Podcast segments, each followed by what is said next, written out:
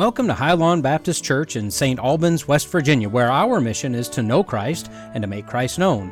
We're so glad you're here. For more information, visit us online at highlawnbaptistchurch.org. For 2023, we're embarking on the Year of Our Lord, a user's guide to and through the Scriptures. So grab your Bible and join us as we journey through the Bible.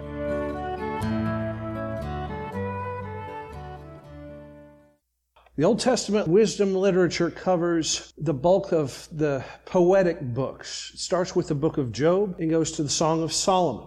And they're so called because of all the things, including what we find in the book of the Psalms, there is a lot of poetry in there, yes. In fact, it's almost all poetry.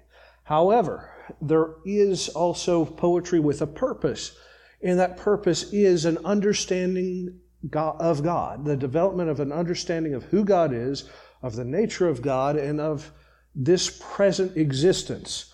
As Solomon himself would write in the first part of the book of Proverbs, the fear of the Lord is the beginning of wisdom. The book of Job is the first one in this rank, and it covers, it's, it's also thought to be the oldest book of the Bible. Although, when I tried to look that up for a fact, I thought I saw very quickly that scholarly consensus is just not a consensus right now. Incidentally, I don't care if it's theology, I don't care if it's education, I don't care if it's psychology, I don't care what it is. If you hear the phrase or if you see on paper the phrase, the scholarly consensus is, and yet there isn't a footnote and there isn't a study to back it up, or there isn't a survey that verifies that, chances are good that that is, uh, that is an empty promise that somebody has thrown in without scholarly backing just to say that they believe that they have the majority opinion. And as we know in matters of religion, majority opinion does not always have the last word. Anyway, before we get into the contents of the book itself, let's bow our hearts for a word of prayer. Heavenly Father, we thank you for this opportunity, Lord, and in spite, uh, in spite of calamity, in spite of uh, danger, in spite of all grievances that, that come to us, Lord, we thank you for being a God of laughter, a God of joy, and a God of peace. So may your peace settle within our hearts and may our minds be open to your word and may the same Holy Spirit that inspired, that breathed these passages now bring them to light for us and explain them to us as we dedicate these, this time and ourselves into your hands without reservation. In the name of Christ, Jesus Christ, our Lord and Savior, we pray. Amen. So, the setting of the book of Job is in the land of Uz or Uz, depending upon what side of the English language that you're on. Uz is thought to be in the area of the Arameans today, or the area of the Arameans in the time of the kings. It's around Damascus. There are other, uh, there actually is uh, competing interests on this as well. There are some that say that it became what is now known as Moab. But the setting in, in terms of what historical area is uncertain. And we believe that the author, whoever put pen to paper, and we also believe that through the inspiration of the Holy Spirit, naturally, that they, that this was intentional. That the setting, the politics, even the time period was not what was important, but the content and the theme of the story was. And that theme is the $40 word theodicy. A theodicy is a part, a branch of theology that seeks to answer the question, why is there pain? If God is a loving God, why does He allow suffering? And everybody has a different aspect to that. But the reason that this is a foundational work in the Bible in any way, shape, or form is because it seeks to get the reader to understand their place in God's kingdom, their place in God's world, to seek an understanding of what is pain, what is suffering. The genre, if you want to put it that way, the, the actual literature genre, is narrative poetry in an epic fashion. It is essentially a novel written in verse. Basic outline of the book has four sections. Begins with the prologue, where we get the background from God's perspective. Satan's challenge of God, incidentally, the word Satan, Hebrew for the accuser. So in this setting, the heavenly court is gathered around God and the Satan, the Satan, the enemy, Lucifer, whatever you want to call him, approaches the throne and basically gives the, uh, the analysis that humanity is flawed, fickle, feeble, finite, and most of all, frustrating. That we are full of sin and irredeemable, utterly. To which God says, Have you considered my servant Job? God Himself, from His own throne, describes Job as righteous, which is very interesting. Not that he is necessarily perfect, but he has won not only the esteem of the people that know him, but the esteem of the heavenly court as well. Apparently, he was a, uh, a covenant keeper before the covenant was a thing. But going on, the, the gives you a little bit of his background, the wealth he, wealth he accumulated, and the testing that, Satan's, that Satan does on him through his, the grief that he has inflicted.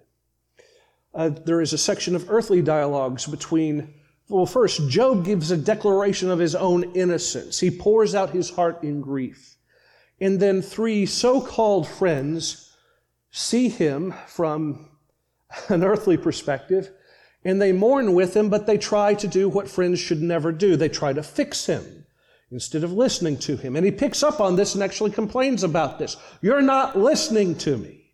Eliphaz the Temanite, Bildad the Shuhite, and Zophar the Nemanite. And then there's a guy that is jokingly referred to by many uh, commentarians as the lawyer, the younger gentleman, Elihu the Bozite. Incidentally, Elihu being the only Hebrew name in the lot of them. Uz is a land outside of Israel, and even Job himself, all of the gentlemen listed here are not Jews. Their names, with the exception of Elihu, of, uh, Elihu, are not Jewish, which gives credence to the, to the belief that this book predates even Torah. So after Elihu, excuse me, after Elihu has the last say, then God intervenes, has his dialogue with Job in verses, excuse me, in chapters 38 through 41. And there is the epilogue where God restores Job in his earthly position. So, the theodicy, which I brought up earlier, theodicy basically seeks to answer four basic questions. What is justice? What is the difference between right and wrong? Who regulates the difference between right and wrong? Secondly, is God himself just in his dealings, in his judgment, in his all of his activities? As a sovereign God, you would think that justice would be met out against someone who is sinful almost immediately upon the recognition of that sin. But that's again a human perspective. Is God just? Number three, does God strictly adhere to justice?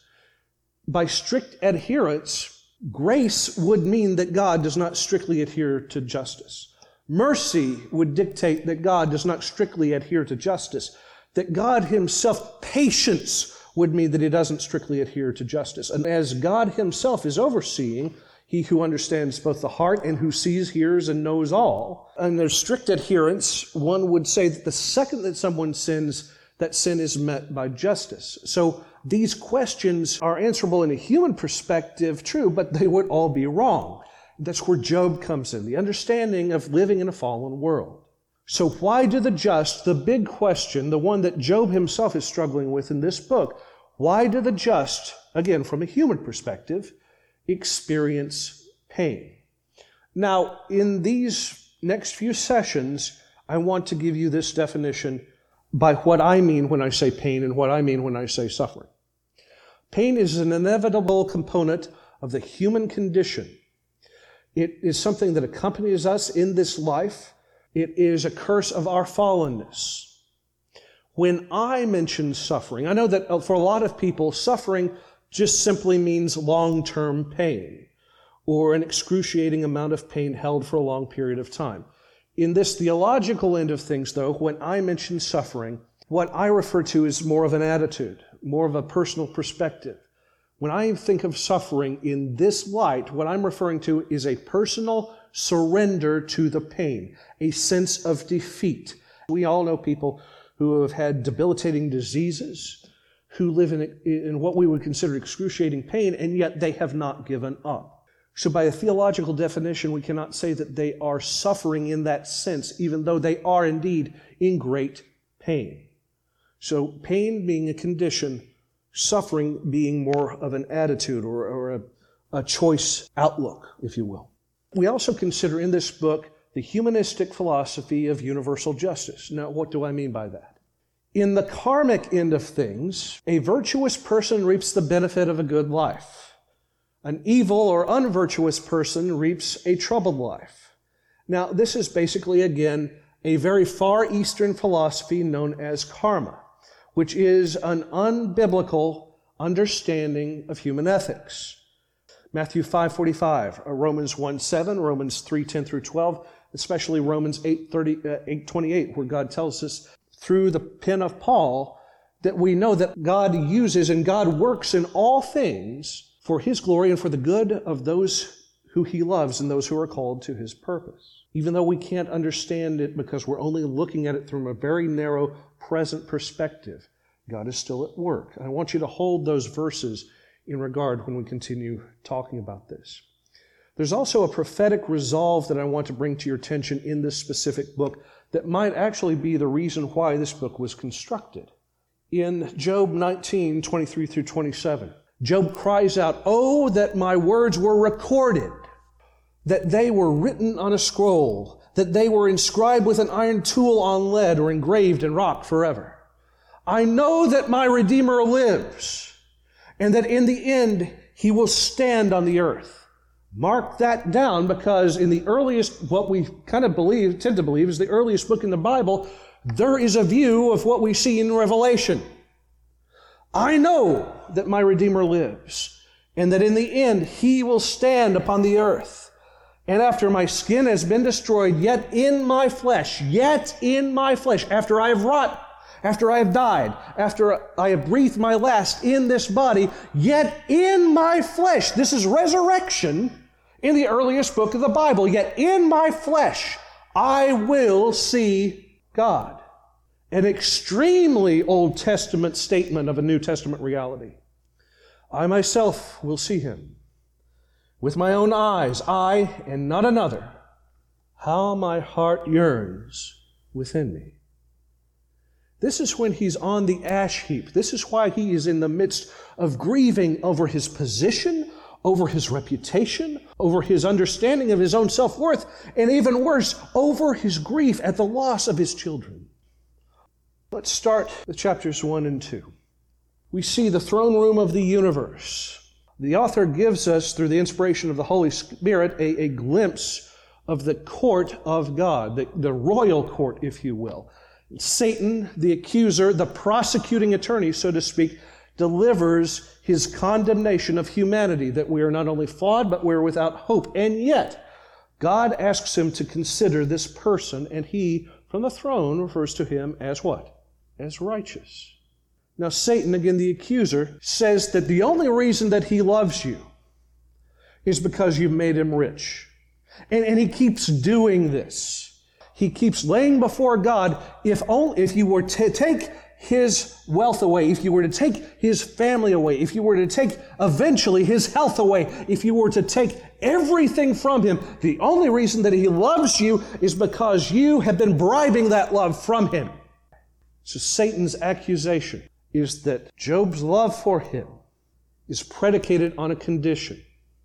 Now, we've talked about that idea in Greek wording terms that fed into our scriptures that agape is a godly love. It is a non-conditional, self-sacrificing love. That is the love that God tries to inspire in us. And yet what the accuser of the brethren is saying here is that this person that God is considering as righteous is not because he does not have that kind of love for him. So, through the test, Satan is permitted to take everything away from him except his life. So, Job's mettle here is being tested through the tragedies that follow. The word Job is from a Near Eastern origin, but it's kind of murky. According to the commentaries that uh, are in your notes that I referenced, his name means to be hated in the sense that he is being persecuted. Again, the word Job, from an uncertain deviation, is thought to mean hated in the sense of being persecuted. He was a wealthy and, an unlikely combination, he was both a wealthy and a pious God worshiper. And if it holds true that the setting of this story happens before the time of, of the Exodus event, uh, that should really tell you something because this is before the covenant came into effect. In, fact, remember, he is not in Israel. He is in Aram Panah. So that's another thing that gives credence to an earlier writing date, or at least an earlier setting. He comes from and has an extremely large family. He has prosperous estates. He has loads of livestock and money to his name. He gives sacrifices frequently. In fact, just to make sure that his children are right with God, if they have been out throwing a party for themselves, he makes additional sacrifices on their behalf to ensure that if they had sinned, they are covered. And so Satan attacks him with a three pronged attack. He removes all vestiges of Job's wealth. He kills all of Job's, Job's children. He eventually attacks Job's very health, bringing him close to death. And in boils, in sackcloth, uh, sitting on a pile of ashes, Job is in utter, total grief. He shaves his head. He curses the day of his birth. And his wife goes so far as to say, There is no hope for you. Just curse God and die. Wow. What advice? So here we also see, before we continue on with the narrative a little bit, here we see some insights about the enemy, about Satan. Uh, first of all, he is under God's restraints. While his designs are wholly against God and the people of God, in fact, he is known as the accuser of the brethren, us. In other words, he has, we are both the pawn and the prize of this argument he is nevertheless not able to do anything that God does not, he's not able to do anything that God blocks him from doing. And also, we see here that nothing is kept secret from God. No design of the enemy is kept secret from God. Nothing that we do, say, and or think is kept secret from God. All of it is an open book before Him who sees both the heart and through space and time. Satan is the author of all evils upon the earth. In fact, he is the first murderer. As we stated earlier, he might not have plunged a knife into Adam and Eve, but he's the reason they're dead. And every human being that has ever passed away since that point in time, they can all be linked to him. He's the author of all evils upon the earth. But he is also very limited. He is neither omnipresent nor omniscient. He has locality. He has a specific point always, and he is not all knowing. Only God has that. So, unlike all of the rest of the Near and Far Eastern uh, religions, one of the things that stands out about God is that he has no equal, he has no rival. Only God is omniscient, omnipresent, omnipotent. Satan is not. Satan is not an equal to God, never has been, never will be. He himself is a creation and a lesser life form. So, in his grief, the section of the dialogues begins with Job pouring out his heart before God. Job declares himself innocent of sin.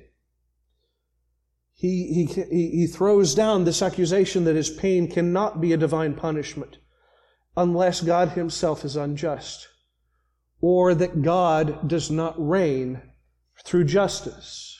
He's seeking to understand. He's wrestling with this thing. And he's pouring his heart out with some very elegant and very worthwhile poetry. Then the first of his friends comes by, Eliphaz the Temanite. His name literally translates to, we believe that is. Again, this is a very ancient origin name. To whom God is strength his, if you read through his arguments, they're based mostly on, on humanistic piety, on outward works, and on and personal observation, empiricism. He also claims that he had an encounter with an angelic being in uh, chapters 4, verses 12 through 21. Please write that down. Who might this angelic being have been?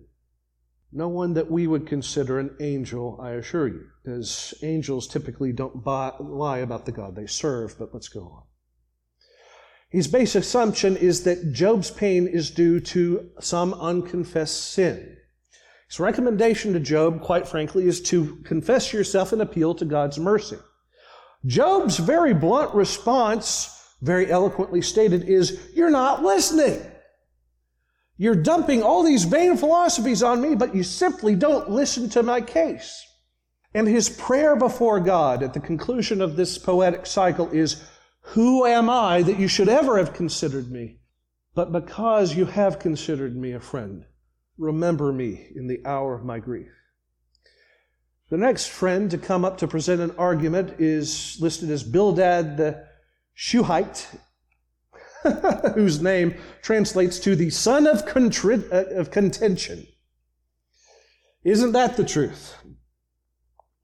His philosophy is, is, is essential justice. God's justice is absolute eye for eye, tooth for tooth, immediate repercussions. His assumption is that Job is a hypocrite and that for a good chunk of his life, he has been living in some kind of hypocrisy that has been now meted out by God's wrath.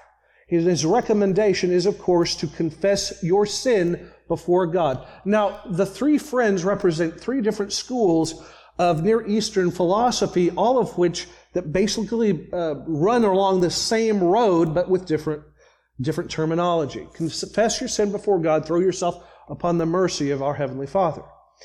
And Job's response is God's wisdom is beyond my ability to argue. But he prays at the same time, just let me know what have I done to deserve this? Zophar, the Naamanite, whose name means impudent, incidentally, his philosophy is effectively a blind faith that God and his ways are completely unknowable. Yet he makes this, unsub- this basic assumption that while I think that God is unknowable, you clearly don't understand anything about him. So his recommendation is God's devotion, devotion to God is rewarded. Again, devotion from an earthly perspective, the showiness. Job's response is, even though I am blameless, again, you're not listening, even though I am blameless before God, I have done nothing wrong in the sight of God, God has yet made me a laughing stock. And he prays, have mercy, and I will take my case to you. Relent. This is scary. This is horrible. I am in grave pain. But please spare me long enough to plead my case in prayer. Then this young guy who's apparently been standing around the ash heap during all this time, who declares himself to be younger than the rest of them, and he says, I've been hearing you all. I've been listening patiently, but yet I, I don't think that any of you know anything. So now I'm going to get my turn. Elihu the Buzite incidentally, or Buzite. Again, this is the only Hebrew name of the quartet. His name kind of dissects down to whose God is he? His philosophy seems to be based on karmic justice. If you are good, you will have a good life. If you are evil, you will have an evil life. But he makes, makes this rather unique recommendation, and it does hit close to home when God enters the dialogue later on. Pain may act as a teacher, and Job is wrong to ask God why. Now, part of that is a truth, and part of that is dangerous. The truth of that, the matter is that yes, God can use pain in teaching us something, in sharpening us, in strengthening our resolve, as either warning or another means to an end, which is simply outside of our ability to see it at the time. But then he goes on to say, and this varies dependent upon your translation. You can get, as you read through his poetry, either that it's wrong to ask God why, or it's wrong to accuse God. And I'll talk about that in just a little bit later on. But Job does not get the chance to respond, nor does he get the opportunity to pray about what has been said because the second that Elihu finishes his very, very, very long dialogue, which is the longest in the book, God decides that at that moment in time, he's going to offer his response. So, to kind of sum up the earthly argument, if you will, Job argues that he is innocent and that he's been faithful and that the pain he's enduring is not just. The pain that he's enduring cannot be divine punishment. And if it is, he demands a court hearing. And either God does not enforce true justice, or God is not just. Here we see that, that Job is actively accusing God. And he goes so far as to let me lay my case before you. He's demanding a trial. The friend's perspective, his accusers rather, is that God is just, but God enforces justice in all situations, and that Job, as a result, must be guilty of something. And by the time you get all through this, the reader's inference is more often than not that all human wisdom in this instance is vain and that nothing's coming close to touching what's at the core of this. So we get to the divine dialogue. God answers Job's question with questions. Do you have, in, in, in very brief, in, in summation, do you have God's wisdom? Do you have God's power? Do you have his, his, experience? Were you there when the foundations of the world were laid? Do you have God's sovereignty? Can you see everything all at once, all the time, hear every voice, read every thought? Can you see past, present, and future simultaneously? Do you truly understand what real justice is from God's perspective? And he goes into some truths about his own nature. Number one, he declares that the world, in a roundabout way, that the world is fallen and that is fallen through sin. And that the universe, through space and time, the universe is complex and that we cannot see every repercussion of every action, every thought, or every word the way that he can. And under the assurance that only God, only he himself is truly sovereign. So humanity's perspective, God, or in this instance, Job's perspective of reality is simply this. He's limited by his own finite lifetime. God is pre-existent. Job's entire lifespan is a blink of an eye in comparison to God. And he's limited by what he's able to see, what he's been able to smell, what he's been able to touch, what he's been able to taste, what he's been able to hear. God is not limited by any factor. Job is limited by an incomplete understanding of the way the universe works, the way that time works, the way that humanity works, whereas God invented it, so he knows it all intimately. Not to mention the spiritual warfare that's going on around us that we're feeling the echoes of, we're feeling the, the reverberations of. Humanity is not capable of fully understanding the events or the nature of reality under those very limited circumstances. And yet, God has still given us a compensating mechanism. I alluded to this in, in this past week's sermon that we can't see past, present, and future all at the same time. We can't know all of the inner workings of the divine nature. But I believe that that's where faith comes in, where trust in God comes in. If you wanted to think about it this way, God takes Job on a whirlwind adventure to the point that he even shows him two dinosaurs. There's this one he calls the behemoth that has a tail larger than cedar trees, and that's not a hippopotamus. There's this other one, the Leviathan, that stretches this giant span. It's a sea creature. Can you make them? Can you tame them? Can you capture them and drag them forth? Effectively, you can't do all these things, but I can. And I love you. Have faith. Trust in God. So, Job repents of accusing God. And I want you to note this because I think that we have been uh, at least po- popularly mistaught about something. It's often stated in times of grief by people who have been discipled in a certain way that you should never question God.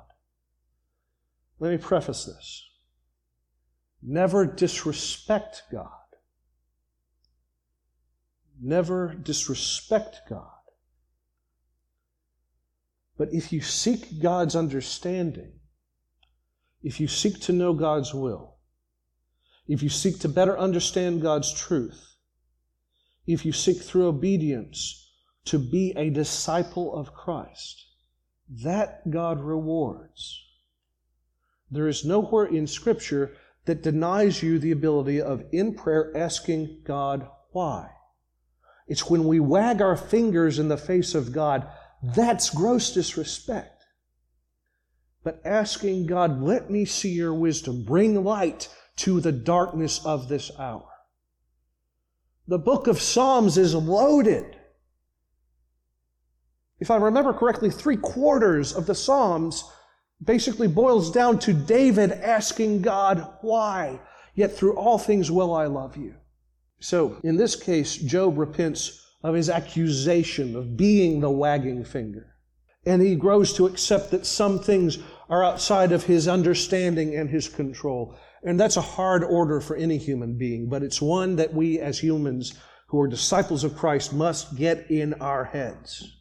And God honors Job's repentance and his struggle for understanding. Not to mention that he honors, and write this down, he honors Job's honesty in prayer. It's one of the reasons that the, these historical, excuse me, that these poetical books, the books of wisdom literature, are so precious.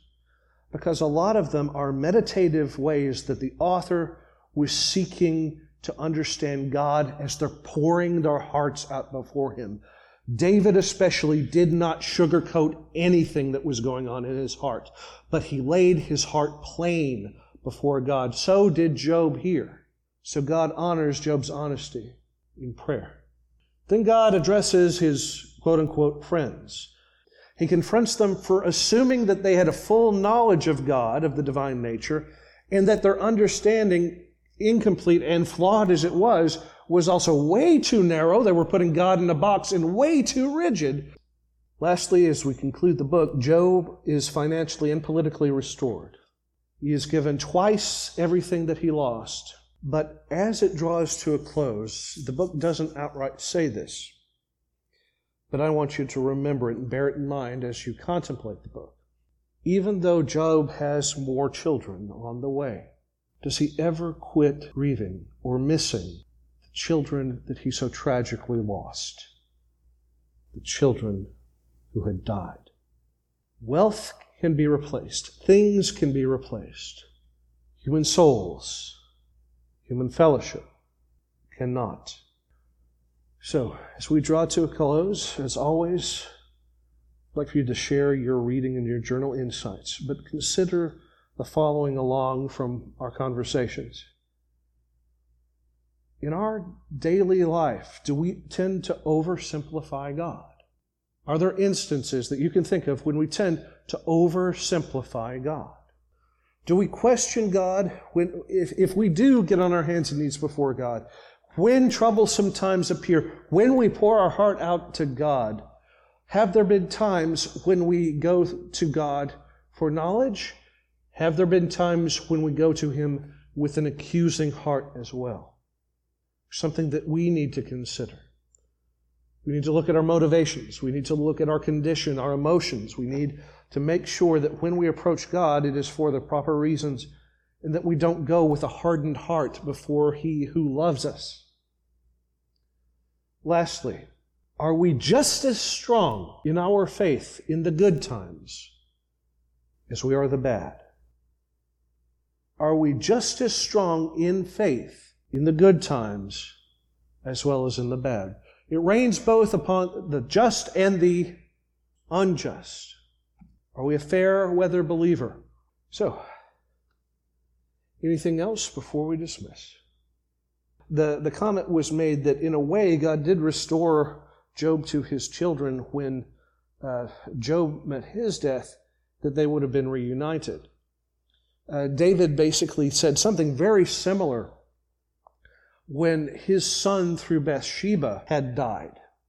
If you'll remember, uh, he was very penitent before God during that time because he knew the death was coming, and yet he was trying his best to, to humble himself, to physically agonize himself so that God might have mercy upon the child.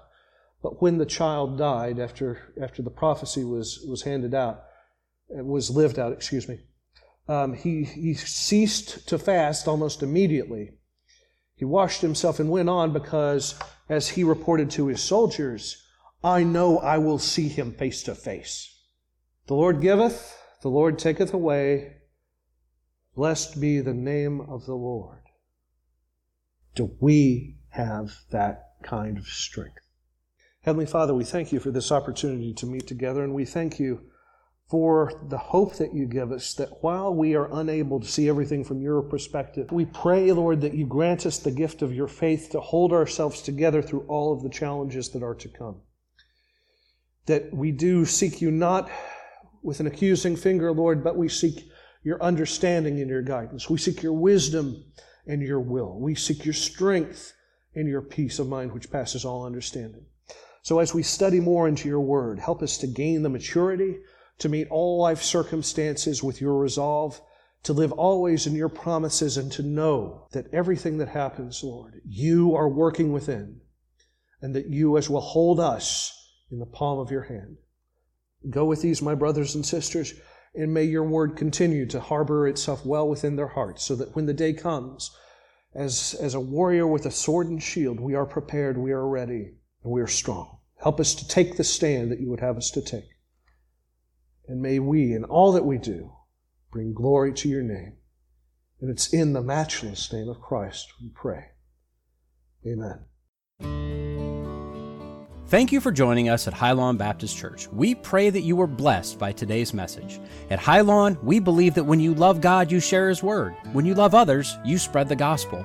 We would love for you to join us next time, and if possible, to join us in person. To contact or learn more about us, to donate to our ongoing ministry, or most importantly, to learn about the salvation offered to you through the sacrifice of Jesus Christ, visit us at highlawnbaptistchurch.org. Once again, thank you, and God bless you.